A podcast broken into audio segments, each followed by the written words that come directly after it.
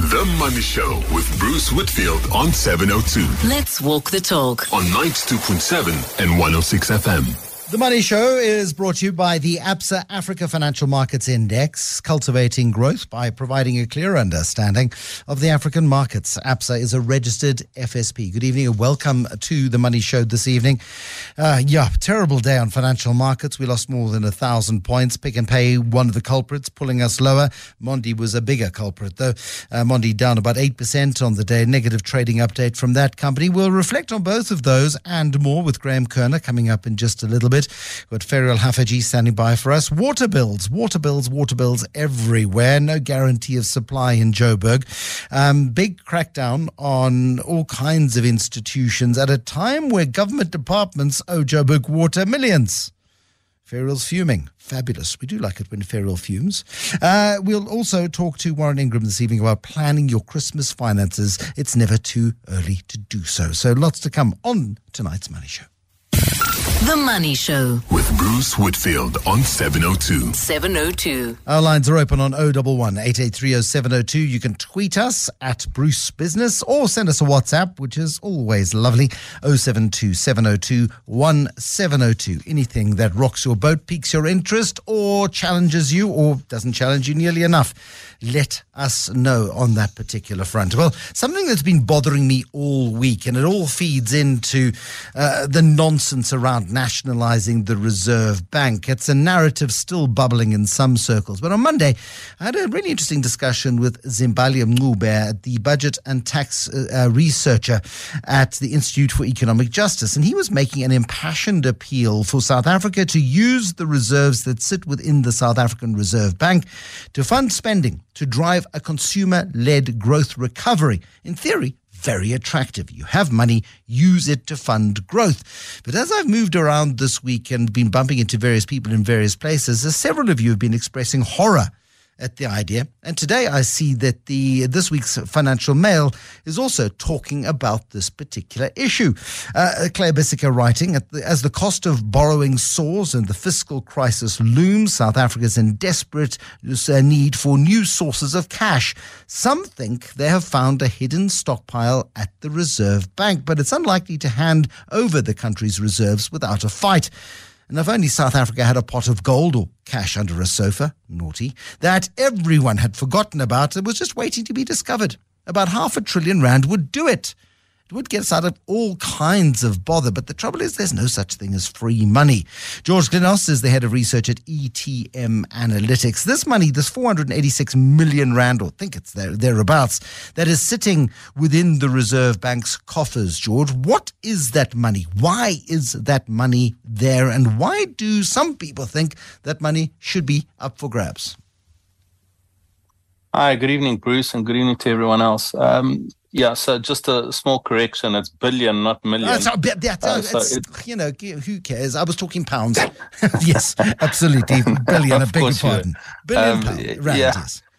So it's a contingency reserve. It's a central bank holds it on its balance sheet on behalf of national treasury, really. And it's there to safeguard the country's FX position. So typically, if you consider that the central bank is your lender of last resort and is there to stand ready to be able to fulfill commitments should something calamitous happen in the country, and people simply cannot raise the amount of dollars that are available in the market to be able to pay creditors abroad.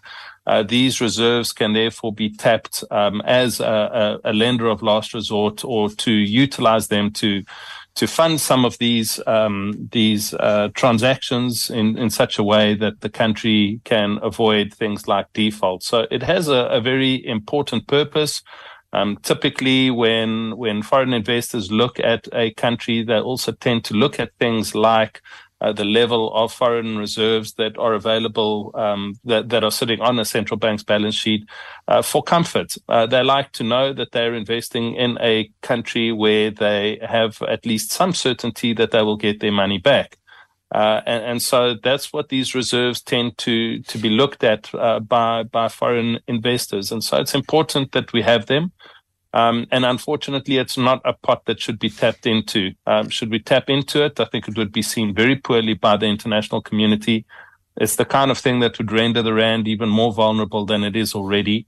And it would, I think, send a very bad message to the international community that we really are now scraping the barrel, trying to tap into every last bit of resource that we have to try and plug a problem which is far deeper than just the amount that we're talking about.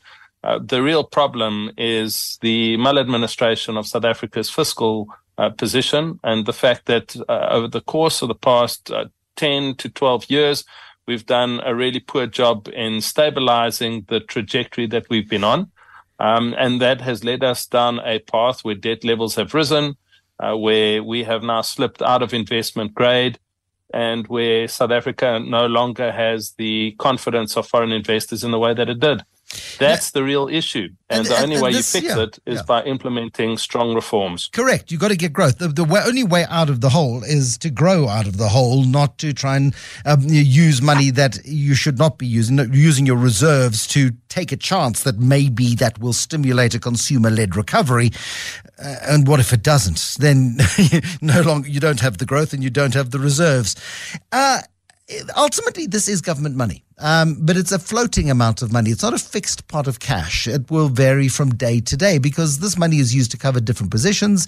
And basically once a year, the Reserve Bank goes through an exercise and says, okay, fine, we keep X amount in reserve and X amount is excess capital. We have had higher than average interest rates and we can now hand over some of this money to National Treasury. So the people who want to access this money are not wrong. This is money that does ultimately, some of it at least, feeds back through the National Treasury and ultimately does get spent by government on projects as it sees fit, right? Well, yes and no. Firstly, you raised an important point in that these are unrealized amount. That number that you quoted, the 480-odd billion, is an unrealized figure. Yeah. So in other words, you'd have to sell the assets on the balance sheet in order to realize that figure. And then there's a whole big technical process that would take place between the Reserve Bank and National Treasury to push that funding across. Now, assuming that was possible and assuming that the Reserve Bank would accede to doing something like that, you'd really need to ask yourself deeper questions about what this funding is going to be used for and why is it necessary to be tapping into these reserves when we haven't needed to in the past. And then over and above that, then what do we fall back on should South Africa be impacted by some sort of international calamitous event such as we've had in recent years? So, these are difficult questions to answer. And for those that are wanting to utilize these reserves, I think it bothers me because we'd essentially be tapping into what's a finite amount of funding to potentially fix what's a structural problem. And I'm not sure that it helps South Africa's cause in any way. At best, it just simply kicks the can down the road. But once we've kicked it, there's nothing to fill up those reserves, for the future.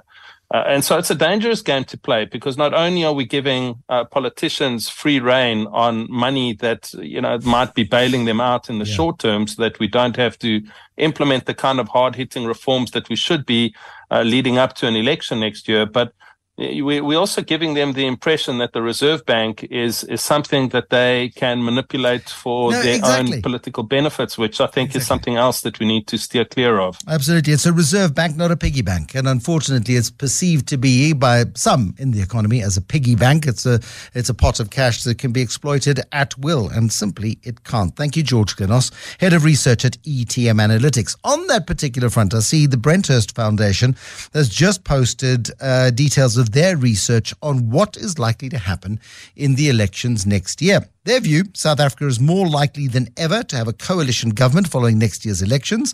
That's according to a survey which was conducted by the Brenthurst Foundation and the Sabi Strategy Group.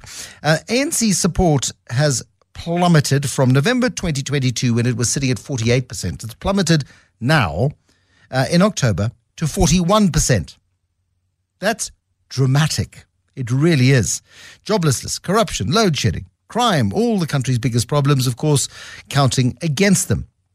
57% of voters said the ANC cited the ANC government of the last 3 decades as a principal cause of South Africa's problems, and that is up from 51% who blamed the ANC a year ago. The survey also found the multi-party coalition, which combines, amongst others, the DA and the IFP, Action SA, Freedom Front Plus, and the United Independent Movement. We get 36% of the vote. So you got a very strong divide now, where you've got the ANC likely to get 41%, but a coalition of parties. And our coalitions of opposition parties have not been the most resilient to temptation to go for cool jobs and, you know, in various positions in councils and in government themselves. So it's interesting that the rapid loss of support, and I'm sure that stage 6 load shedding over the course of this year has certainly contributed to that further calamitous fall in confidence. The Money Show with Bruce Whitfield is brought to you by ABSA Corporate and Investment Banking. ABSA CIB proudly brings you the Africa Financial Markets Index. ABSA's a registered FSP. I hope I don't damage your brand equity, but Ferial Haffajee is one of the nicest people you'd ever be lucky to meet. But unless, of course, you've done something bad, in which case she will come down upon you as you deserve. She's currently incredibly frustrated by a collapse in services, particularly in Johannesburg. And a piece by her today talking about how the city of Joburg is cutting off water and electricity in poor areas, including nursing homes, enforcing outstanding payments at roadblocks. And fine, I would think that if you're not paying your bills, you've got to find a way to pay them. Her concern here is government departments owe hundreds of millions in unpaid water bills and nobody's going after them. I think that's where the rage and the fury, Ferial, is coming from in this particular instance, where you've got a perfectly legitimate claim by the city of Johannesburg to want to claim money that is outstanding to it, but you've got to be administering your collections, I think, fairly across everybody who does owe you money. Otherwise, you're behaving like a hypocrite. Good evening, Bruce. I guess it's more disbelief than anger when a councillor showed me the report and how much was outstanding. So I've spent weeks and weeks trying to confirm that that's the amount. I actually think it's much higher now because we're already at October 2023. And the inability of the City Council to collect it, for me, is inexplicable. But how it looks at the other end of the problem is that there are no cars to go out to fix all the water pipe bursts, and we all know that almost 2/3 of the city at any one time people are without water. So this morning, a highly organized community in the east of Joburg sent a very sad message saying that this morning they received a message from a local school saying, please don't bring your little ones to school today, there's no water. And that's happening all across the city.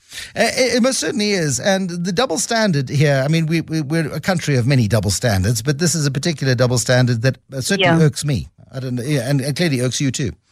Very, very much so. So the city manager, Floyd Brun, told us on a webinar that they were going to start enforcing unpaid utility bills at roadblocks. Now, that's completely illegal. Yeah. But what the city has started doing is they pull you over. If you have unpaid utility bills, they then immediately set the enforcement people onto you. And yet we now find out that the biggest culprits is in fact provincial government departments and a couple of SOEs as well. Yeah, apply the law by all means, but apply it fairly. Thank you, Ferial Haffajee, for bringing us up to speed this evening. Ferial Haffajee, of course, writes for the Daily Maverick. She's an associate editor at the Daily Maverick. And it is the catastrophe of a double standard. And people are so often are targeted. And I was having a conversation with somebody this morning just talking about the iniquity of the way in which taxpayers are targeted, for example, where there's people who've never registered for tax and who seem to operate in a world of their own with absolutely no way of tracking them. But those who are registered and those who are compliant feel as if they are targeted incessantly. And there again, one, and I'm sure that Edward Kisford would love to access the illicit tobacco money and access all the money of people who are not registered, but they go for the honeypot that exists. And that, of course, is infuriating to many. The Money Show. The markets. Oh my goodness gracious me, I can't bear to tell anybody about this. What a horrible day it is. And I think Graham Kerner with a Kerner perspective this evening, I think we're probably at one of the lowest levels we've seen this year on the JSE, certainly. Yeah, Bruce, I think particularly in the broader market. You know, 2 weeks ago we were talking about that sort of descending staircase that's been the JSE for 2023, and we seem to have moved into the bargain basement. It's been pretty awful. And the amazing thing is, you know, when there's bad news locally, we get sold off, and then, you know, when there's obviously a lot of tension in the world, for example, in the Middle East, or anxiety around interest rates in the US, then we get marked down with the rest of the world. So we just, you know, it's almost as though we can't catch a break at the moment. Market's looking pretty bleak in spite of a little bit of weakness in the rand. You know, everything was down. I think the only sectors that maybe try to, you know, post gains were some of the small caps and maybe the financials, particularly the banks and one or two of them. Other than that, it was just ugly. And absolutely, we're down 1,007 points, 1.5% below 71,000 on the all-share index. Let's just pick through some of the primary culprits. Yesterday was the terrible day for Pick n Pay, which just compounded its declines on the JSE with a 13% decline after its trading up, after its results came out. And Sean Summers warned that there wouldn't be a dividend. Well, he said there probably wouldn't be a dividend, and then last night on the radio said there won't be a dividend. So I think that's confirmed that there won't be a dividend. I'm not too sure how they could ever justify paying it, considering the state of the company as it stands at the moment. He's got a heck of a job on his hands, but the market is yet to sort of say, right, this is the guy who's going to turn it around. We have faith in him, and we'll start putting money into it. 13% down yesterday, a further 4% down today. For the first time in its history, it's reported a loss, and that is, you know, by any standards, a terrible end of a remarkable track record. Yeah, Bruce, I mean, you have to go back a very long time to try and find when Pick n Pay was at last at these sort of levels. 15 years ago, Graham. 15 years ago. Sean Summers had left 2 years before. Nick Badminton took over, and then he kind of disappeared about 2 years in, 3 years in, and that's when the share was last at these sorts of levels. Yeah. Yeah. And Bruce, I mean, what we always must consider is that, you know, companies should be delivering inflation earnings growth and inflation-adjusted earnings growth. So if inflation's running at 6, so you would kind of expect, you know, a company after a decade to be double or, you know, 150% up. But yeah, it's been an disaster. And I was chatting to somebody yesterday who's generally very astute and said, I really feel like taking a punt on Pick n Pay. What do you think? And I said, well, you know, it's, as a franchise, there's a lot of work to do.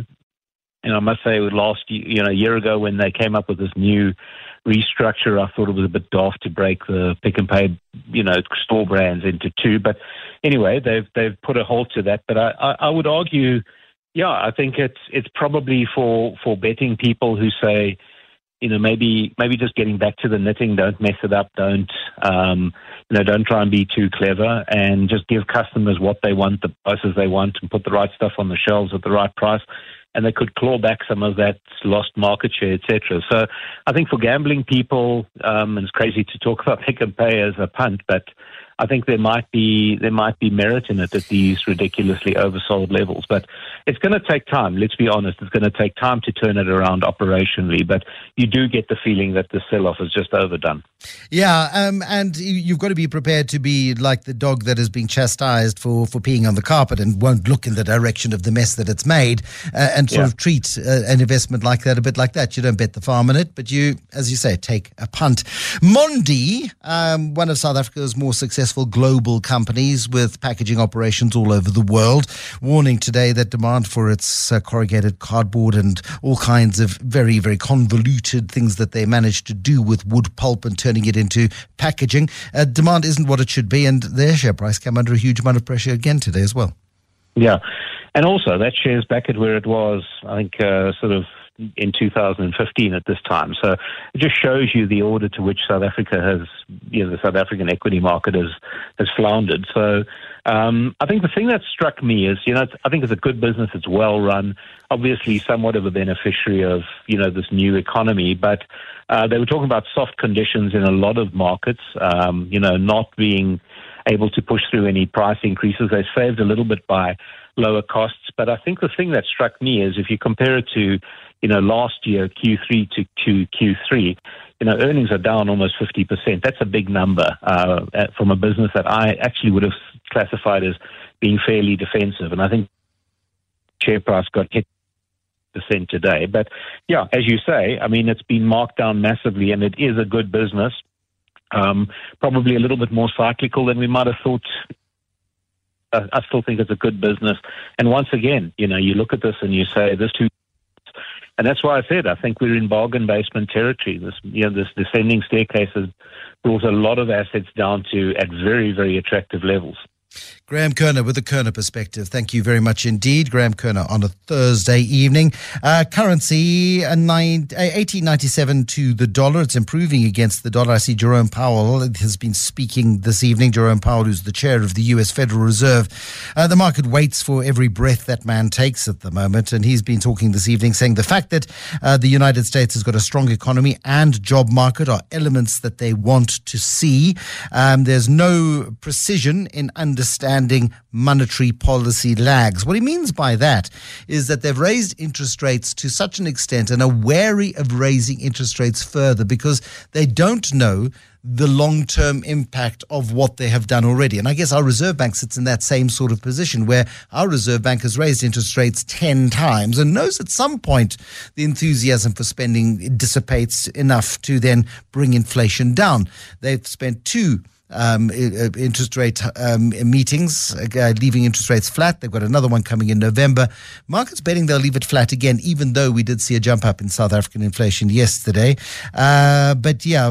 Jerome Powell saying markets have been front-running federal policy changes and keeping them guessing, I guess. Household savings are higher than, and spending has been higher. So there's definitely still a warning that inflation is in the system. But here's the important bit. We should see the effects of monetary policy arriving. And I think that is code for we don't plan to raise interest rates again anytime soon, which is why we're seeing a little bit of weakness come through in the US dollar on this Thursday evening. 7:02. Bruce is on The Money Show.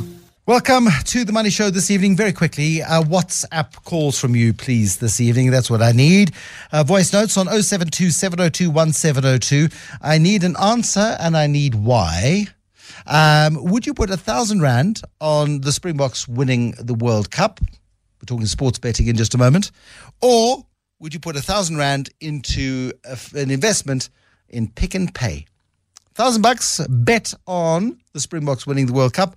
Or would you invest 1,000 Rand at 25 Rand a share in Pick n Pay? What would your punt be? If we're talking punts this evening, let's talk punts. $1,000 on the Springboks or $1,000 on Sean Summers turning around Pick n Pay. Where does your money go? WhatsApps on 072-702-1702. Quick. Bruce Whitfield on The Money Show. 6 to 8 p.m. I'm Bruce Whitfield. Welcome to The Money Show. $1,000 on South Africa or $1,000 invested in Pick n Pay. Let us ask somebody with a vested interest in at least one part of that equation, and that is the co-founder of Wayja, Reece Jacobsohn. Where would your money go, Reece? Don't tell me the box, please.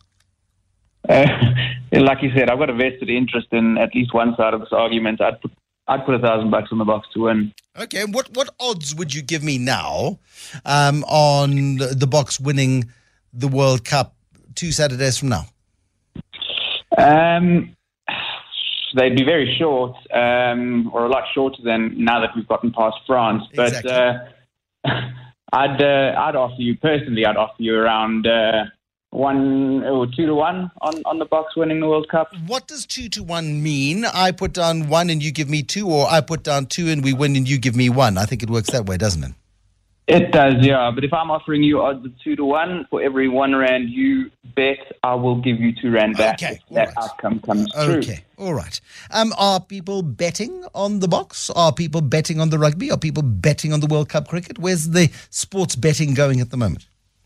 Yeah, people are betting on both. I know one of my friends, I'm not going to mention any names, but he put a bet down on the box and the Proteas to win their respective World Cups about a month ago, and he got odds of about 40-1. Whoa.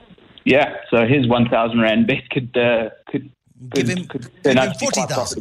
Absolutely. Yeah, exactly. And I'm sure the odds have improved dramatically since our performance against the Netherlands last weekend. You might get 50-1. I don't know. But yes. Talk to me about the state of sports betting, because there are two things that I hate spending money on, Reece. I must just be absolutely clear here. There are two things I hate spending money on. Fines. I believe fines are a tax on stupidity. And so whenever I get a speeding fine or a parking fine or anything, I just curse myself because it's money down the drain. There's no value to me whatsoever in that. And I'm afraid gambling is one of those things. But even I'm tempted now to just have a little flutter. But then I'm looking at the $1,000 and going, well, surely I'd be more sensible putting it into Pick n Pay rather than having a flutter on the Springboks. And I'm curious as to how things are going in the world of sports betting, because it boomed at one stage, then went very quiet, and it feels like it's making a comeback. Yeah, it is growing, definitely growing. I think according to the latest research I've seen, there are about 1.6 to 1.8 million online sports bettors in South Africa. And that market is projected to reach about 6.6 billion Rand this year. So it is growing, massive industry. And with regards to your comment on you dislike putting money or gambling any money, I think it's important to remember that nobody should ever bet more money than they can afford to lose, similar to putting 1,000 Rand into any stock. Sports betting is supposed to be fun and not necessarily a source of stress or financial hardship. But unfortunately, there are always going to be people who do push out, who start believing they're geniuses. You start getting one bet right and then they get a little bit excited. And like any bad behavior, it can become addictive ultimately. In the casino space, they've always grappled with this issue of sort of helping people from harming themselves too much. And I suppose online, particularly because so much of the sports betting nowadays is online, it's very hard to sort of help people who are not willing to help themselves.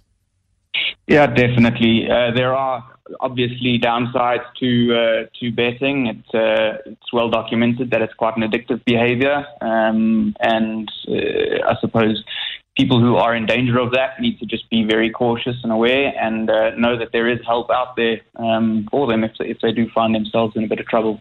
And in terms of volumes and in terms of the value of the sports betting market in South Africa, can you give us a ballpark? Yeah, so in terms of that value, I said it a bit earlier, I think it's at around 6.6 billion Rand expected to be this year, total revenue in online sports betting. That's an astonishing amount of money, actually. It's far higher than I would have thought. It is massive. Where is most of it going? I mean, is horse racing still a thing? I don't know. Where is most of the betting happening? Yeah, horse racing is definitely still a thing, but I think in South Africa it's predominantly bet on football, rugby, and cricket. I think are your main three sports types. Reece, thank you very much indeed. Reece Jacobsohn, who's the co-founder of Wayja, Wayja, clever name for a sports betting business. I'll take your calls this evening. $1,000 invested on the Springboks winning. Punted R1,000 on South Africa winning the Rugby World Cup, R1,000 on the Proteas, if you like, and $1,000 invested in Pick n Pay. I'll torture Warren Ingram with that this evening too. The Money Show with Bruce Whitfield on 702. 702. Sean in Joburg, $1,000 on the box or $1,000 on Sean Summers turning around Pick n Pay. Where would your money go? My money's on the box, Bruce. So if Sean Summers gets Pick n Pay right and the share price quadruples over 5 years from 25 to $100, you would rather put your $1,000 in and get a 2,000 Rand return on the Springboks immediately. So you're on short-term gains, are you? I'm on a short-term game, but listen, those guys are... They're playing for our country. Our country needs some good news. We need a positive. Absolutely. And this is not an investment. Well, it is an investment in our country. We need it bad.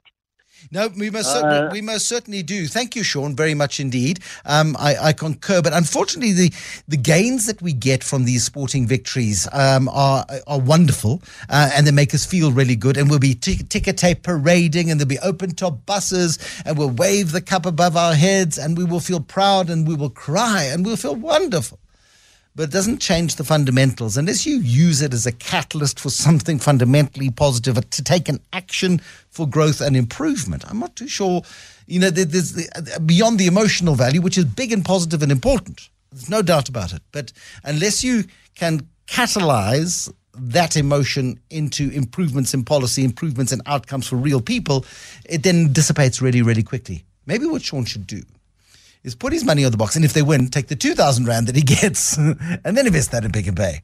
Boom, boom, double, double. Warren Ingram, financial advice on that later on. 702.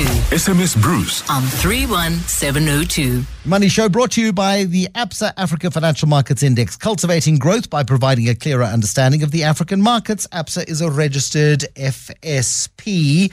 I'm going to talk in a bit more detail after Eyewitness News at 7 about a feeling I'm getting, about a sense of a prickle of optimism coming through, and people with capital willing to bet it on ideas once again, because more and more we are beginning to see people put up their hands and say, hey, I've got an idea that needs some funding. I've got an idea I'm bringing to market. And we haven't had that for a couple of years, not since before COVID, really. More and more we're learning about the impact of behavior. And I know somebody who's written a book about personal finance and behavior, which is coming out soon, because behavior is so important. Our habits are so important. And certainly when you look at behavior and habits, there is a very strong connection to financial success. Yolanda Nobanda is the co-founder and chief operating officer of You Grow. And Yolanda, you've taken, I suppose, your understanding of human nature and your understanding of the corporate environment in South Africa, and your understanding of why it is that so many women are often hesitant to try to exercise their full value in the work environment. And you've put all these magical things together, and you've created what you're calling a behavioral change platform. What behavior do you want to change? Good evening, and thank you for having me on the show. It's a real privilege. Well, the behaviors, Bruce, I think it goes without saying that the structural biases that women experience, especially evidenced by how women show up in the workplace with less agency, less energy to drive the success they desire. We then are focused on these very behaviors to say, how do we build a solution that supports women to build behaviors? I suppose much like the approach you have in interrogating SA's billionaires and startup mavericks to say, how do we spend time with women in deep research who are actually thriving and driving growth in their careers and organizations and business, and to then say, because they do exist, and we distilled this around the key attributes common to all of them, and this is how we developed our own proprietary driving growth archetype. So the You Grow experience, if you will, is this platform that provides targeted interventions that meet women exactly where they're at on their growth journey to support them with a cadence to make those behaviors stick and achieve the goal, all with the aim of building the driving growth archetype. Why that particular target market? What made you zone in there? Pavlo always tells us you've got to be very targeted and very specific. You clearly identified a deep, deep need. Oh, absolutely. And this target audience, I think the numbers speak to this, right? If we look at the economic gender parity, one that is regressing, it was 257 years pre-COVID. It's now sitting at 268 years to close. So for us, we're saying now, arguably more than ever, we really do need all hands on deck to solve for the challenges that we see in society, to disrupt businesses and to build a more inclusive society. So it can't be the case that you have almost half the population not sitting at those decision-making forums. So for us, that is really the reason why we focused on this target market. Yolanda Nobanda, thank you, co-founder and chief operating officer of You Grow, this evening on The Money Show. I love just that enthusiasm and that focus and identifying the target market and really digging in there and going, right, we're going to help these people. And these people will hopefully help them build their business. After Eyewitness News, we're going to be talking to Keet van Zyl. Keet is the co-founder and partner at Knife Capital. And I want to talk a little bit about the feeling I'm getting. They have invested in a talent on demand platform called Outsized. What opportunity are they seeing, not only here, but across the African continent? Then Anton Ressel will join us from Fetola this evening, talking about, and everybody's been there, I think. If you run a small business, what you've got is a product, you've got a service, you've got a price point that you want to charge, you've got a quality position in the market, and you're either going to overprice, underprice. Very seldom are you going to get it absolutely right. How do we get the holy trinity of price, quality, and service absolutely spot on? That's with Anton Ressel from Fetola, standing in for Pablo this evening. The Money Show with Bruce Whitfield on 702. Let's walk the talk on 92.7 and 106 FM. Welcome to The Money Show. It is brought to you by ABSA, Africa Financial Markets Index, cultivating growth by providing a clearer understanding of the African markets. ABSA is a registered FSP. 7:30 this evening, Warren Ingram. It's not even Halloween yet, and Warren Ingram's already talking about Christmas. He's as bad as a retailer. His decorations, I bet his Christmas tree decorations are up. I bet he has the fairy lights up above. You know, I'm absolutely convinced that that's what he is doing. And he's going to be taught. But it's actually, in this case, I think justifiable. In this case, I think it's justifiable, because what Warren is wanting you to do is be thinking about the way in which you are going to be spending your money so that you don't hit January. Everybody hits January, where you've overspent during December, because that's great. And, you know, you end up getting in trouble. So how do you stop yourself from getting into trouble? And with some advanced warning.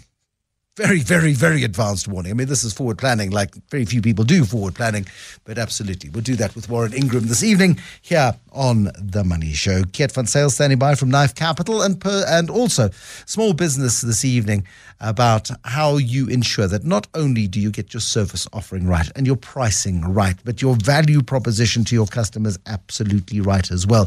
The holy trinity of price, quality, and service. And we'll talk to Anton Ressel this evening, the head of SME support at Fetola, 7:15.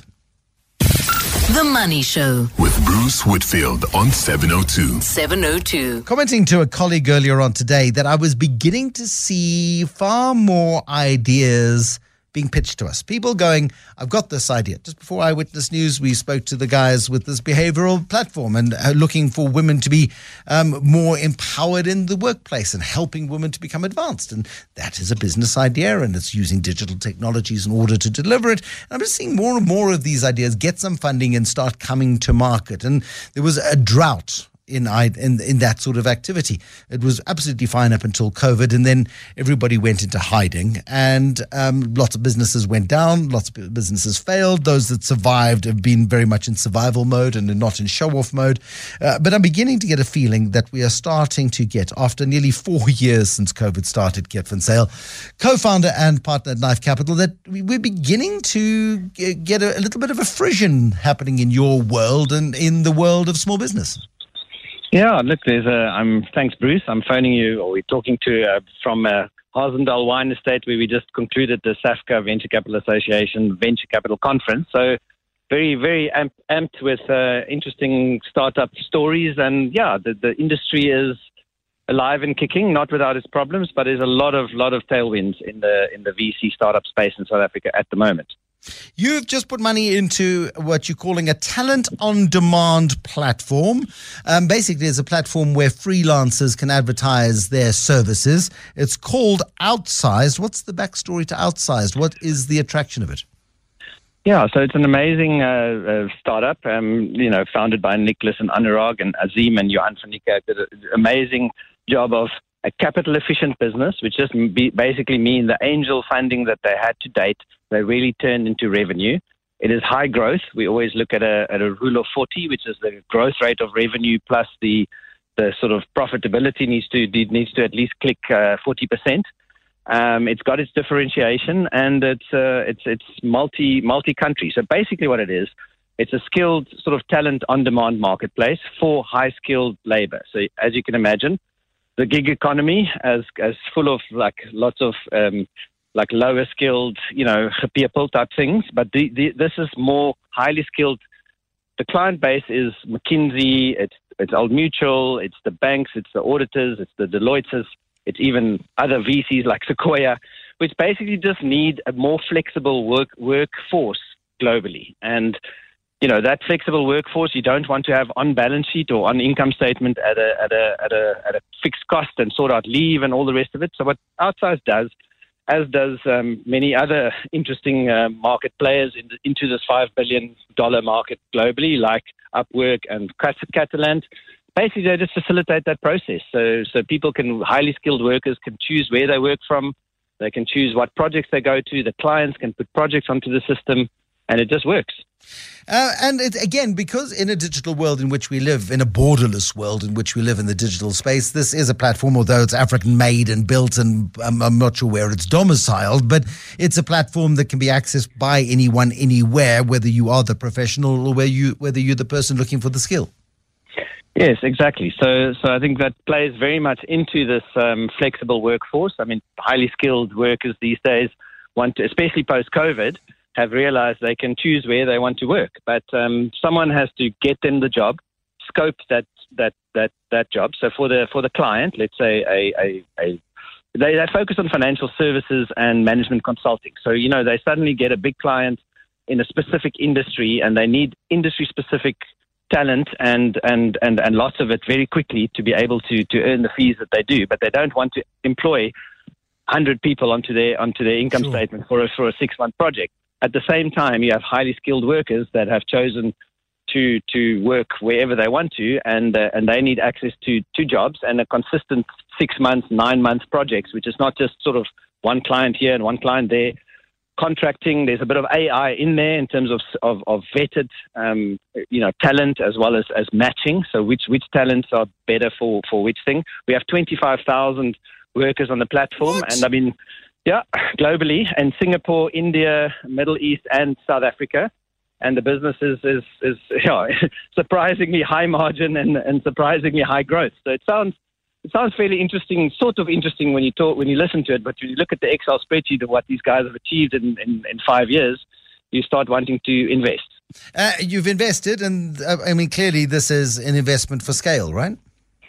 Very much for scale. One of the interesting things in the due diligence was that the angel investors that came before, I said, they've done a few angel investments, and this one is really one that has the guys have done what they said they were going to do. So if they look back at their initial pitch deck, they've hit the numbers, they've done what they needed to do, and basically we've got about just under 40 employees. We're going to double the employee base of Outsized. And obviously we want to go into other geographies and just focus on marketing, making the tech a little bit more AI-centric to really do matching and contracting and stuff more smart and ultimately add value to both ends of the party. So it's a typical marketplace business. Obviously, we clip the ticket in the middle and provide a massive service for the consultants and stuff. But the main thing is an amazing blue-chip client base that pays on time every month because they obviously need that talent and create high-skilled jobs for people that can work from wherever. And an amazing team where our values are aligned. It's been a lot of fun closing the transaction. We're very excited. Thank you, Keet van Zyl. He is the co-founder and partner at Knife Capital. You can hear the bounce. 702. Bruce is on The Money Show. In any business, there's a holy trinity in terms of how you can compete and position yourself. The holy trinity, the PQS. Oh, my goodness me, we love jargon. Anton Ressel is the strategic head of SME support, small and medium enterprise support at Fetola, on the line to us from Cape Town this evening. This holy trinity, the price, quality and service trinity. Explain to me why these three entities, these three components are so absolutely critical when it comes to getting a small business into a position where hopefully it makes money, can pay some salaries and maybe even a dividend one day, Anton. Hi, good evening, Bruce. Nice to be on the show again. Essentially if one breaks it down into the components in which any business really, but particularly a small business, can take its product to market, can compete, can introduce its brand, it really is around those three components. You know, what is the price that you're going to charge? What is your strategy in terms of delivering quality? And what is your strategy around service and service levels?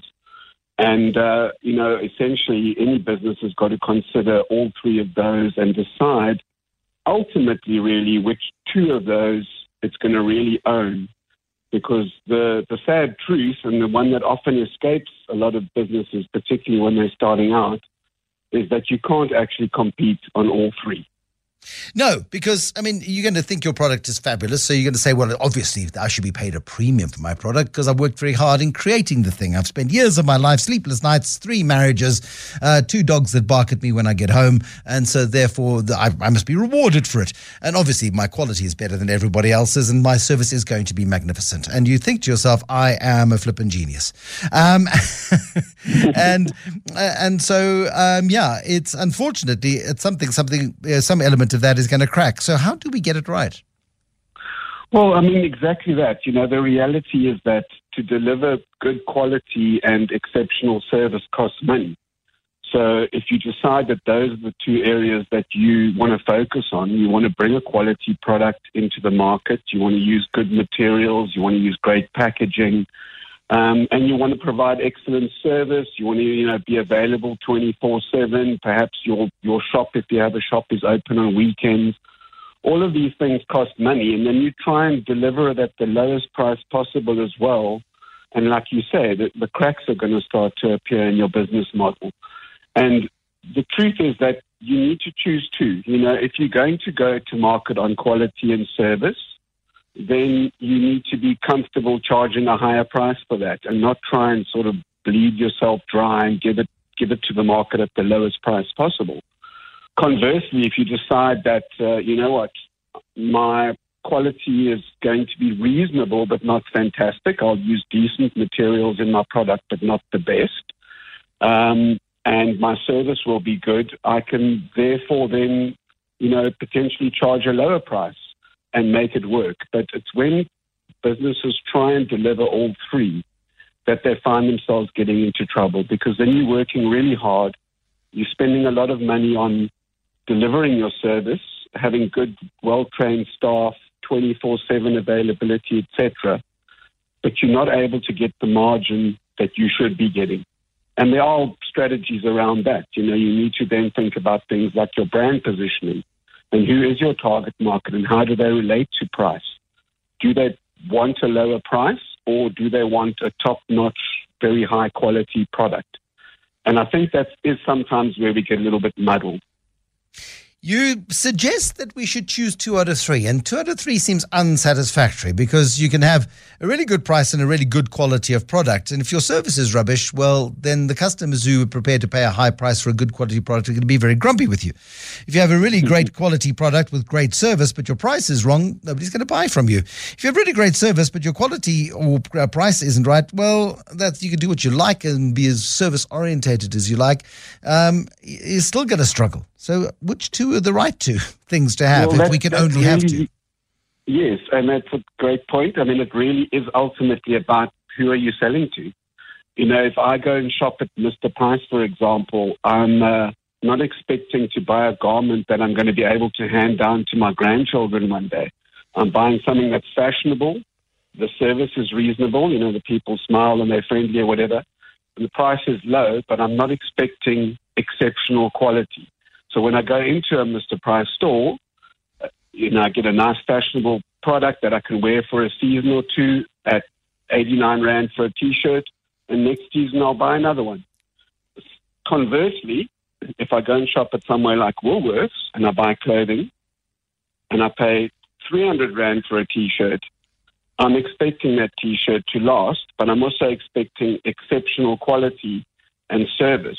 And if something goes wrong with it and I want to return it, you know, there's going to be no questions asked. So it really is ultimately about who are you selling to, and what is their relation around those, that holy trinity. You know, are they looking for something that's going to last for years and years, and they're really focused on service and quality and after-sales service, and if they call you, they expect you to be there the next day to come and sort them out? Or are they more concerned with getting a good price? And I think because we're living in challenging times economically, the middle class is under financial pressure, you know, it starts to become tempting to try and deliver all three consistently, but the sad truth is it's just very, very challenging.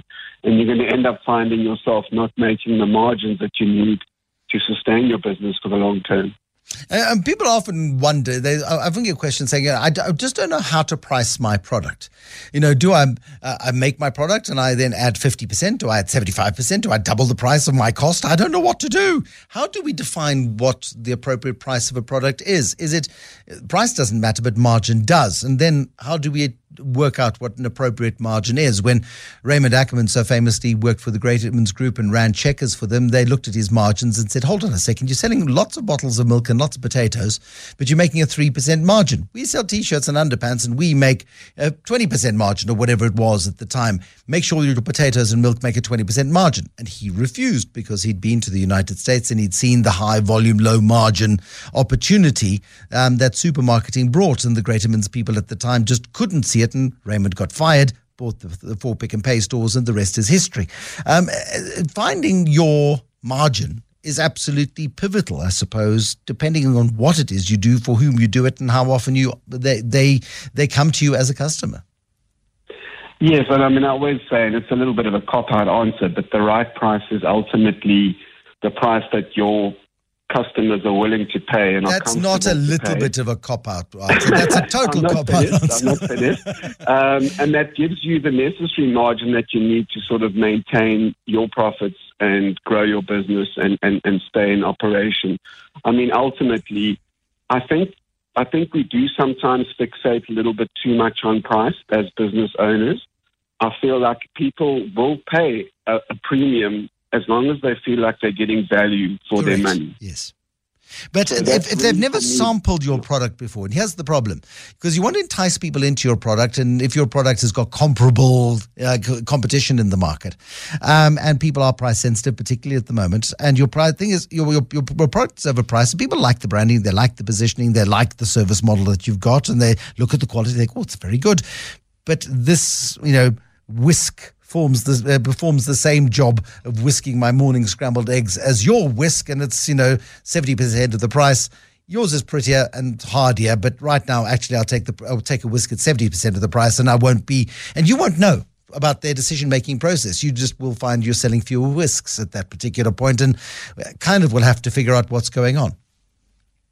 Yes, and I think the one way around that, and something that certain brands like Yappy Chef, for example, talking of whisks, do really well, is that they spend a lot of time and money and thought on positioning themselves in a certain way in the mind of their target customers. You know, so the whole experience is premium, not just the product itself. The whole, if you buy online from Yappy Chef, for example, you know, from start to finish, it's a very pleasurable experience, very efficient, etc. But when they took the decision to stop the handwritten notes, because the handwritten notes, I think we're getting, you know, untidier and untidier and untidier as they were rushing the handwritten notes because their volumes grew. In the early days, they were like sending a box a day. Hey, dear Anton, thank you so much for buying this box from us. We're so grateful. Thank you. Your customer's wonderful. And you know, gradually those letters got shorter and shorter and shorter, and eventually they went, actually, we're doing more harm than good by sending rubbish notes. But there was an expectation amongst some in their market, and people were quite agitated by the fact that you'd taken something away. It was no value whatsoever other than it made you feel loved. But it was an important aspect of the service offering, right? Yes, and interestingly enough, and I know I've dropped the name of a couple of brands tonight, but okay.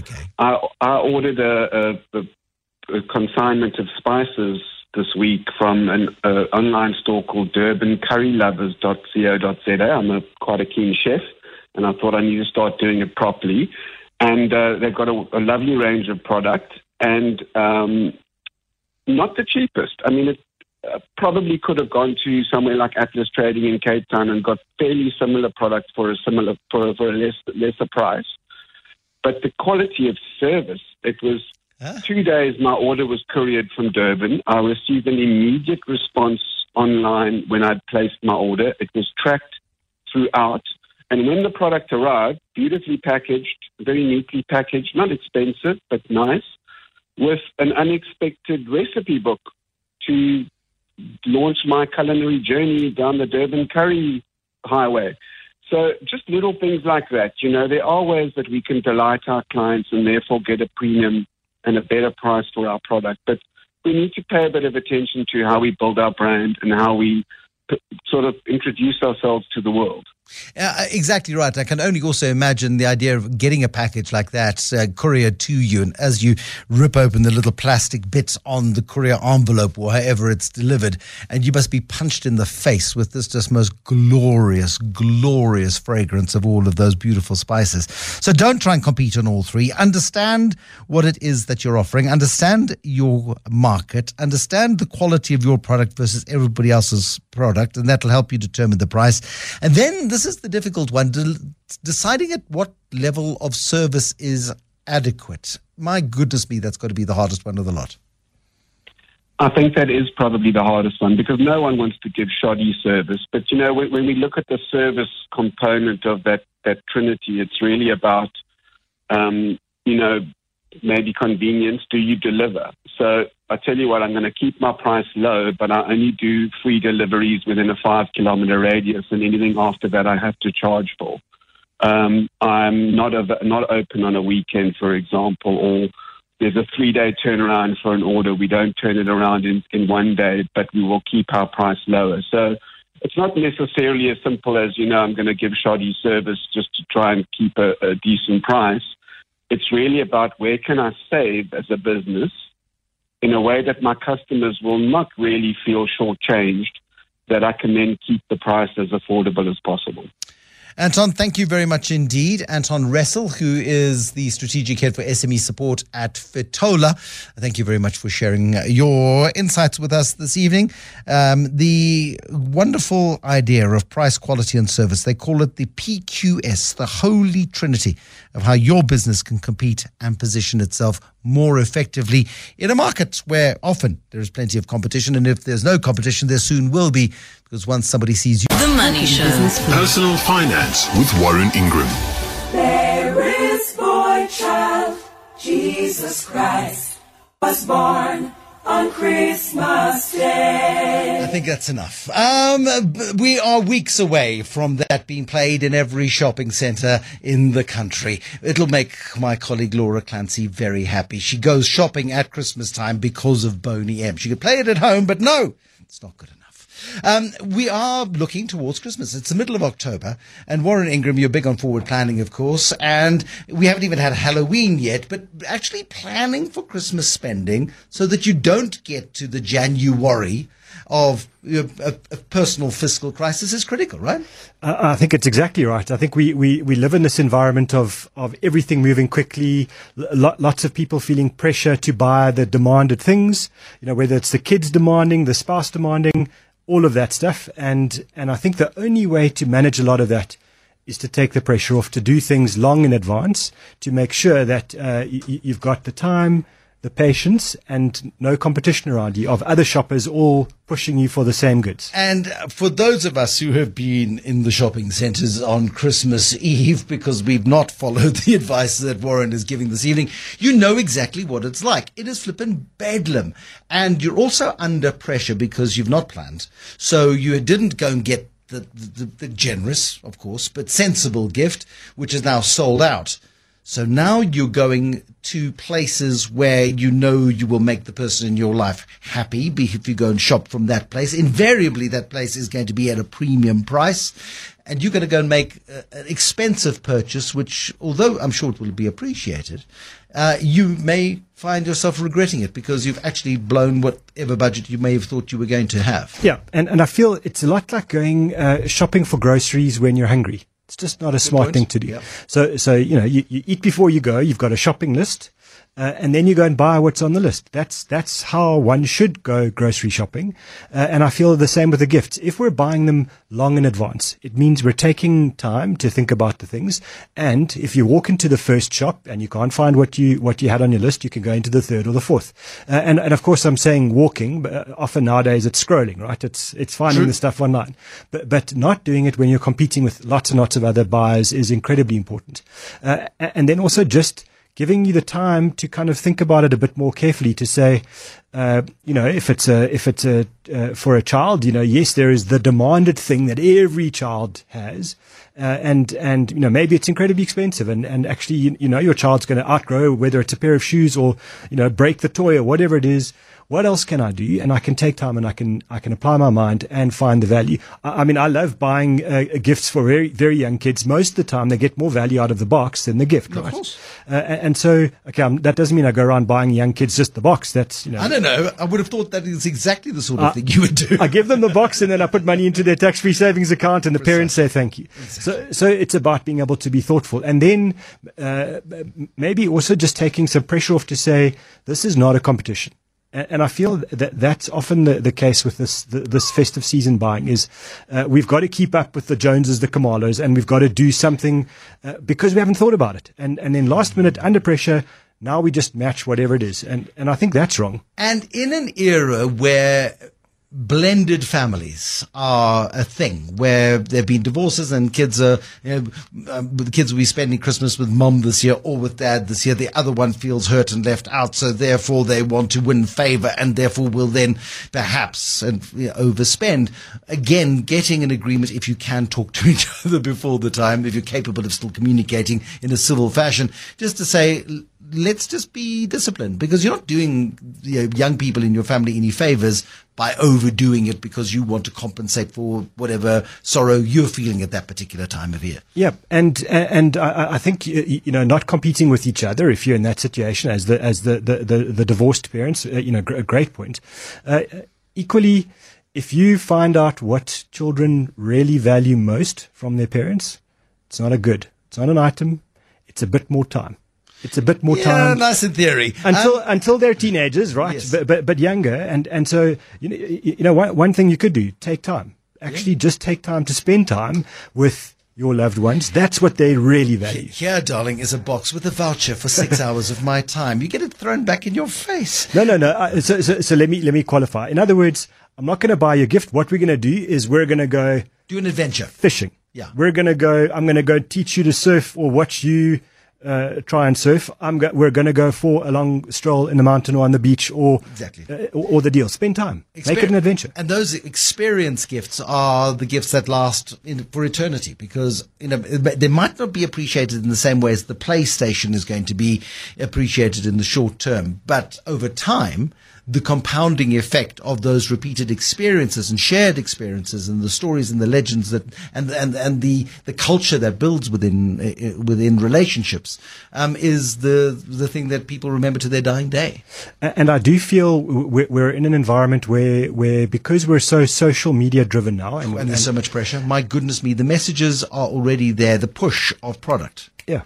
And I think, you know, again, it's maybe good life lessons. I'm not saying be the boring parent where you say, I'm going to teach you about, you know, trade-offs and suffering, you know, so that I'm not saying that. I'm just saying happy Victorian Christmas. Yeah. You know, here's your peanut and enjoy it. No, I'm saying I'm allergic. Shut up. Eat it anyway.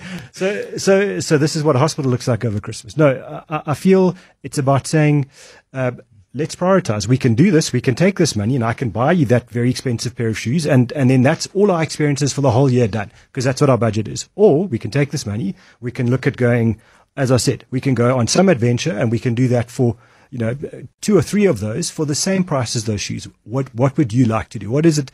And maybe, you know, your child surprises you and says, well, I'll have the shoes. Thank you very much. Or maybe they don't surprise you and they say, let's go on the adventure. But I think making them kind of aware of the fiscal side of this with trade-offs is valuable. And then please don't feel the pressure to go into debt. Because I so many people do. I feel your January thing is real. Like, I think we you know, our inboxes fill up when we start getting the questions at the start of the year, and it's about people saying, okay, so my credit card is now redlined, and I've got no other facilities. What do I do now? I've got to pay for school fees, and I've got to buy uniform and books, and they're so much more expensive. Everyone else is ripping me off.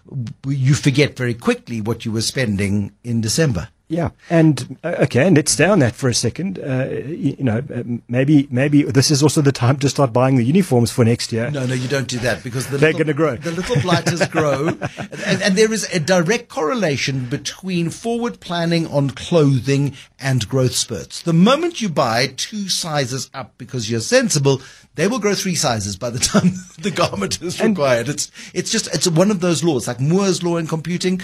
It's Whitfield's law of buying clothes ahead. And then I'm surrounded at the moment in my office with lots of parents of very, very young children, you know, babies that have just been born, about to be born, and watching the pressure of these baby showers in the office and everywhere else, people buying massively branded clothes for a baby that will never know what a brand is at 3 days old or 1 month old. It's entirely for the parents or to impress. And I'm looking at it and saying, you know, a really amazing shirt from, you know, a food retailer. I don't want to give them all props now, but a food retailer that happens to sell some clothes, as opposed to the baby specialist retailer that costs 12 times the price. Yeah.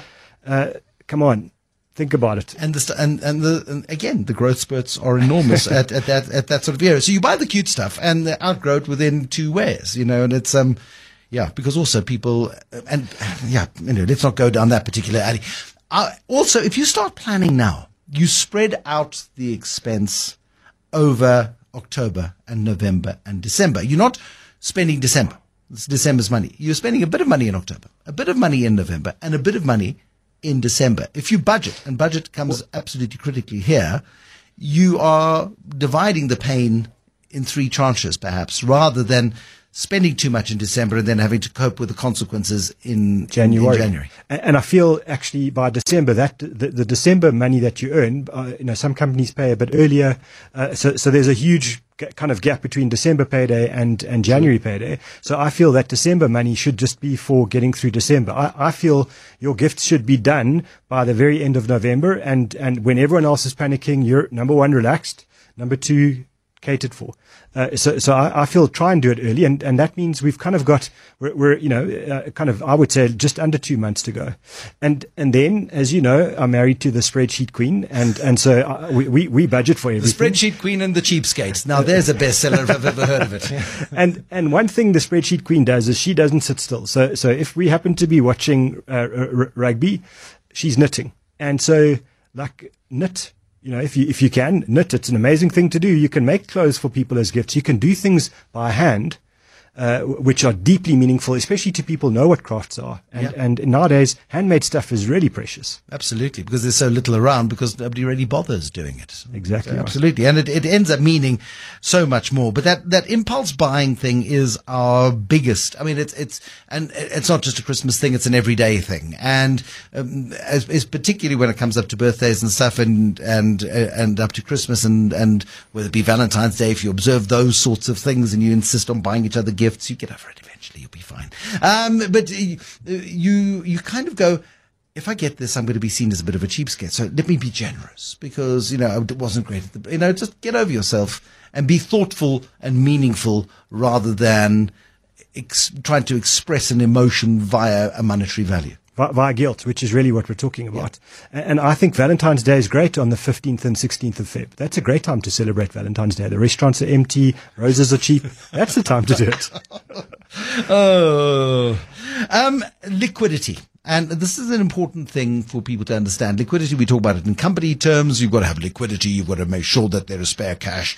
But the household needs liquidity like every other aspect of our lives. Governments need liquidity. Households need liquidity. Individuals need liquidity. Yeah, and so this is not a weather term. This is a money term. This is about access to ready cash that's not in debt. Please, what we're not talking about here is now go and borrow money on the credit card or personal loan or something, you know, deepen the home loan to pay for holidays and gifts. What we're talking about is make sure your emergency fund is your emergency fund. Remember, it's 3 to 6 months worth of expenses.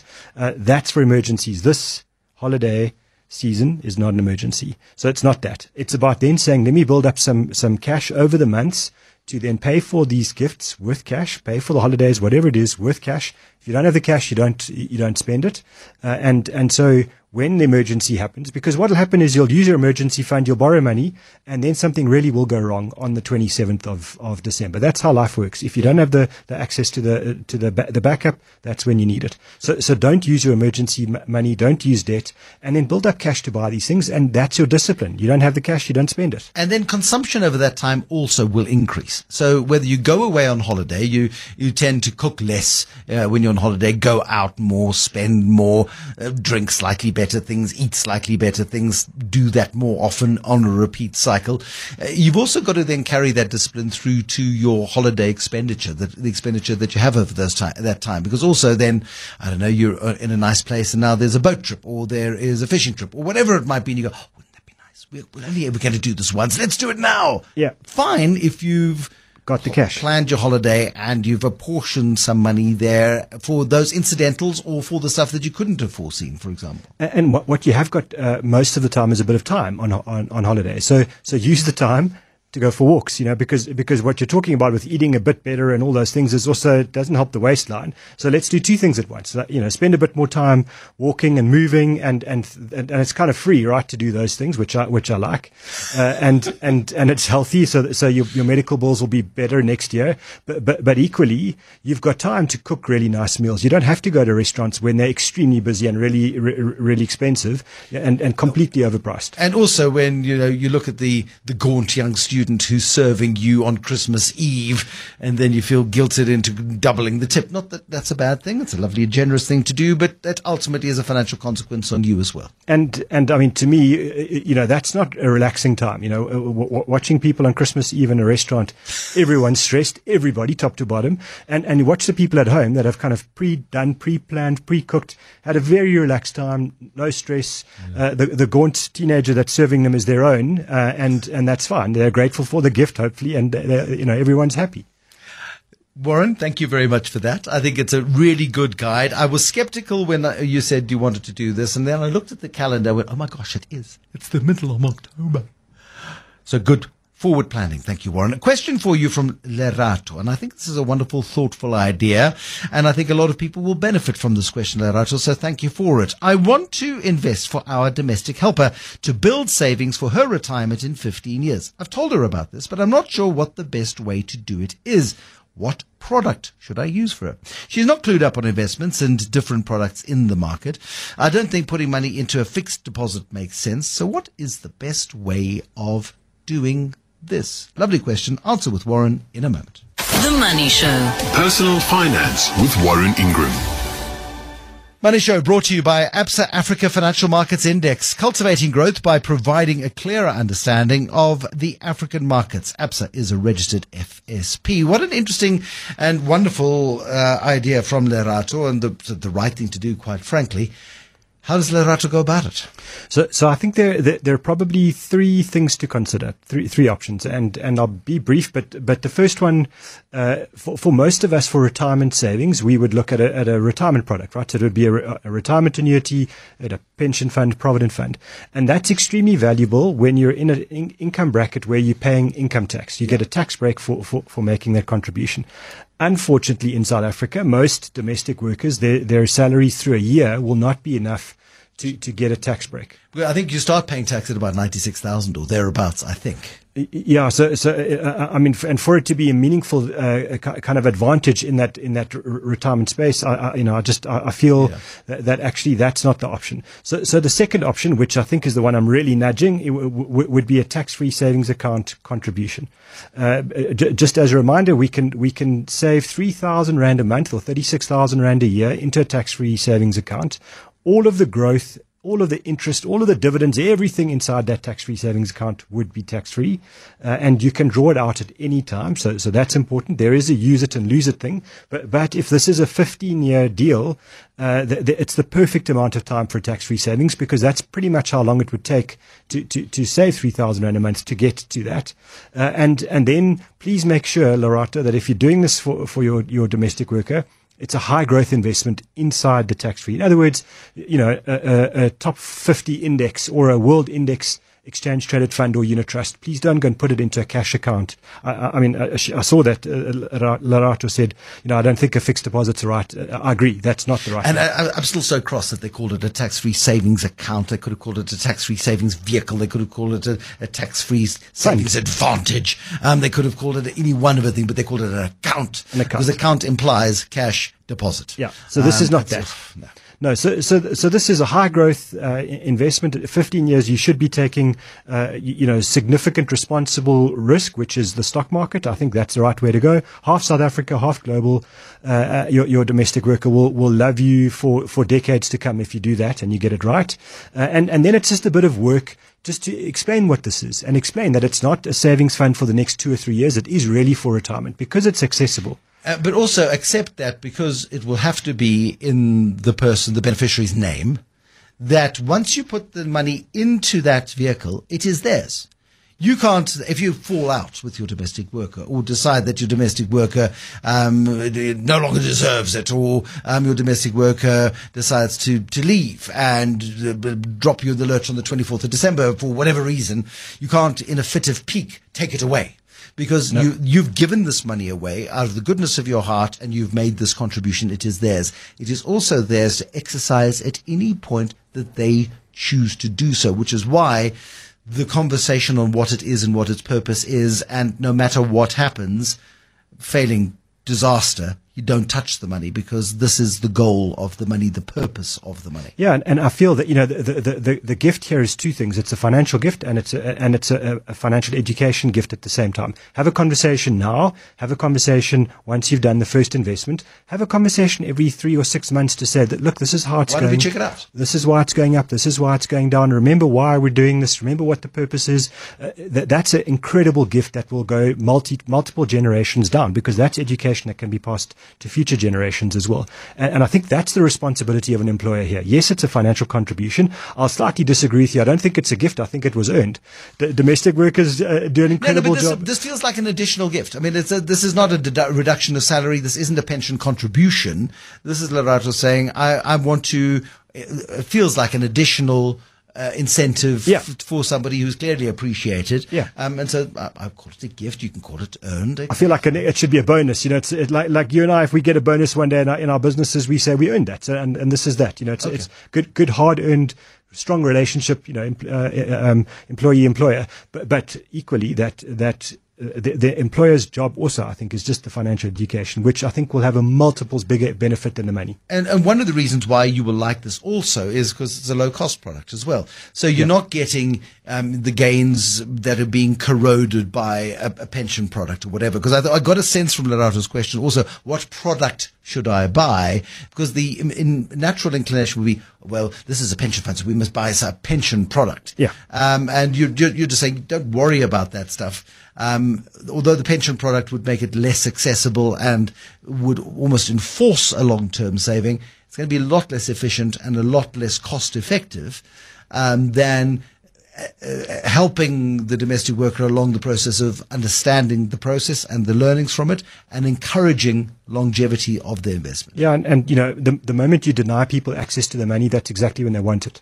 If you explain and educate, it solves a lot of problems. And that's why I don't like the retirement product. Equally, I don't think you should do the endowments, because, again, endowments are great when you've got a tax issue. When you don't have a tax issue, they're expensive. And often then, you know, the accessibility of money becomes an issue as well. Tax-free savings, very simple, or just a generic exchange-traded fund or, you know, a world equity unit trust, either of those, if you're not going to do tax-free savings account. And, again, don't try and be too clever about it either in terms of trying to call markets and bet markets and time markets and all of that sort of stuff. You've long said, and your books all say it, that there is, you know, just get the average. Just do a little bit every month. Yeah. Every single month. Don't worry about what's going on. Sign a debit order. Get it going, fire and forget, and focus on the education. That's a much better deal. If you can't do the education, get them to listen to this show.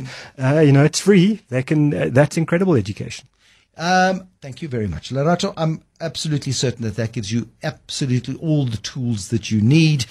Please go and do it. And I encourage everybody to do it who has got that relationship with somebody in their lives who provides a very important service. And it's, from your perspective, a fairly inexpensive contribution to long-term well-being of somebody clearly very important to you. Before I let you go, I mentioned books in a moment ago.